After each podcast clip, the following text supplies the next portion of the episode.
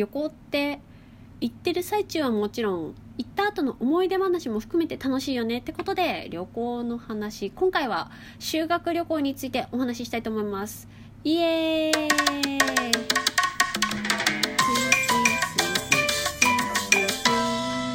はい、すいすい水餃子のラジオ鍋今日もゆるゆるやっていきたいと思います。えっ、と修学旅行なんですけど皆さんどこに行ったのか覚えてますか？まずはですね一番思い出深い高校時代の修学旅行から私お話ししたいと思うんですけれどもえっとね高校時代修学旅行って皆さんどこ行きました？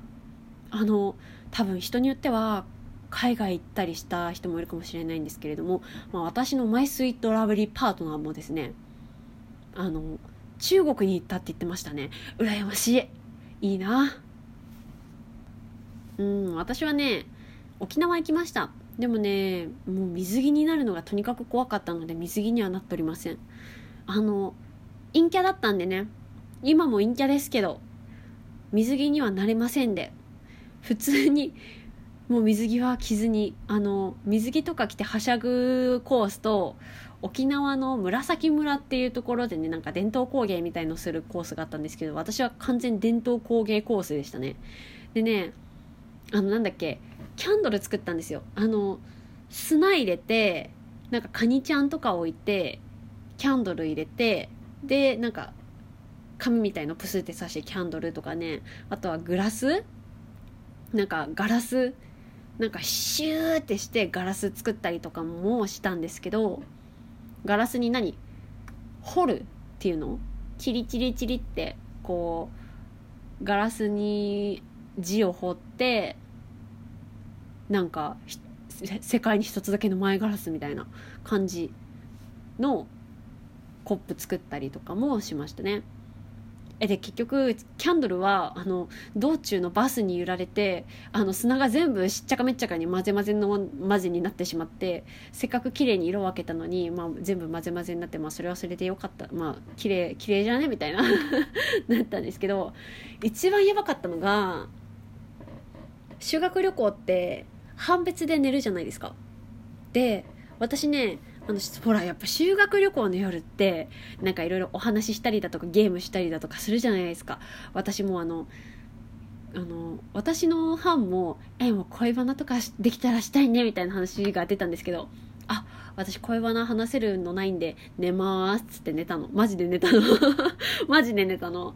えマジ話せることないから寝るねっつって疲れたしっつって「おやすみ」っつって寝たわけ。でマジかっつって友達も。でなんだろう普通に4人いたんだけど私含めて。私以外の3人は UNO とかやってたみたいなのね。で私はすやすやと良い子に寝てるわけ。であの何回か UNO やって「どうする？そろそろ寝る?」みたいな「もう一回やる?」みたいなやってた時に私が突然ガバって起きたわけ。であの UNO やってる子たちじーってこう睨んでるわけ。で「え？どうしたの？お腹痛いの?」って。聞いてくれたのね。めっちゃ優しいじゃん。私なんて答えたかっつったらなんでもない。パフって。寝たわけ。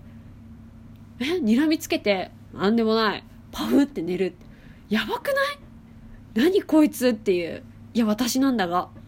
でねあの友達3人もえこれはマジでやばいマジでやばいって言ってこの友達3人っていうのもあの中学の頃からずっと一緒でもうマジのマブダチみたいな感じだったんでえあいつがあんなに怒るってことはうちら相当うるさかったんだなやべえなみたいな。えもううちらもさっさと寝るかっつって。もう遅いしねっつって。えそそくさと寝て3人は。で翌日えね昨日はごめんねうるさくしちゃってみたいな言われて私ねえ何が？って。え何かあったの？って。え全然覚えてないんだけどっつって。そういうね怖い話があったわけですよ。寝てる間のこと一切覚えてない。なんなら寝てる間にも返事をしてしまう。寝てる間も目が開いている。っていうねことが周りのみんなにバレてしまったそんな思い出がございますけれども。いやーあの時は本当に友達がだっていきなりガバって起きた私に対してねかけた第一声がよ「大丈夫？お腹痛いの?」ですよ。天使か？天使だ。それに対して私が答えた一言「なんでもない」でまたバフって寝るんですよ。悪魔か？悪魔だ。ねとんでもねっすわ。でね中学の修学旅行ですね。これは京都行きました。でで関東関東の学生はみんな京都に行くんじゃないかな新幹線に乗って。でねうーんと京都行ったんですけど京都のねこうはんなんだろうあのテーマ別学習みたいのがあってそのテーマ別学習って何かっつったら京都の文化とかを学ぼうみたいなそういうのがあったんですよ。で男子とかは割と新選組とかが多くて女子は和菓子とか京言葉とかあとはうーん舞妓さんとかだったんですよ。で私何かっつったら陰陽師。強くね？陰陽師。でねいないのよ学年中に誰も陰陽師が。そりゃいねえわ。えだって周りの女の子だって和菓子とか京言葉とか舞妓とかなのにさ陰陽師いるかよっていうね。えでも絶対私陰陽師にしたかったの？だって陰陽師あのちっちゃい頃に野村萬斎がやった映画があったんですよ。2000年くらいかな？に映画やっててそれ見た時からずっとずっとマジでこの人いるって思ってたしなんならちょこちょこ調べてたんですよ。であの下調べとして事前学習としてねえっ、と夢枕漠さんの「陰陽師」とか漫画でね漫画なんですけどえっと、絵は誰がやってたかちょっと思い出せないんですけれどもあの読んだんですよ漫画。しかも学校の図書館にあったし陰陽師が。えもうこれさやるしかなくない？っつって。陰陽師って書いて提出したのに学年に一人もいなくってだからしょうがないから抱き合わせであの神社仏閣っていうのの抱き合わせでやったんですけどそ神社仏閣もだって京都っつったら神社仏閣しかねえじゃん。あの3歩歩いたら神社3歩歩いたら寺じゃん。なのにさ学年で5人しかいねえの。嘘でしょと思って。で私の学校は学年大体ね7クラスあったから結構でかいのよ学年が。7クラスあったからね。えっと1クラス3 4 0人いるとしてうんと210人から280人か。間を取って250人とかにしとくか。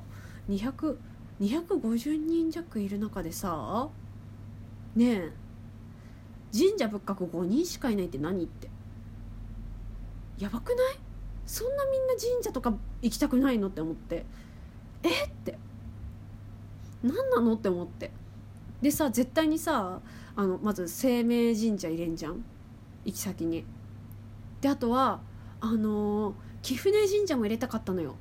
貴船神社って何で入れたかったかっていうと貴船神社って昔あの、何？お百度参りの有名な場所だったのね。今はもう全然なんですけど今は全くなんですけどもうね綺麗な水でパワーも強いからっつってで貴船神社がめっちゃあのえお百度参りっつった今私。牛の国参りだよ。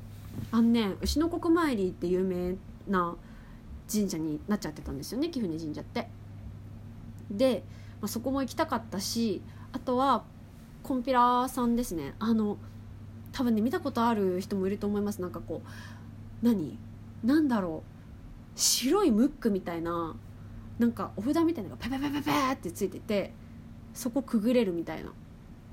でもやっぱ班に5人しかいないさ班に5人全学年5人しかいなかいない中で集結した神社仏閣好きなんでもうね熱量が違うんですよね。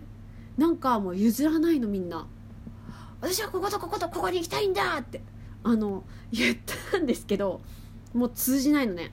だからもうしょうがなく泣く泣く私は生命神社だけに絞ってえじゃあ生命神社マジ40分ぐらい回るからね。そんな大きくない神社なんですよ。めっちゃ聞いたりパンフレット買ったりとかいろいろしたりして。絶対に。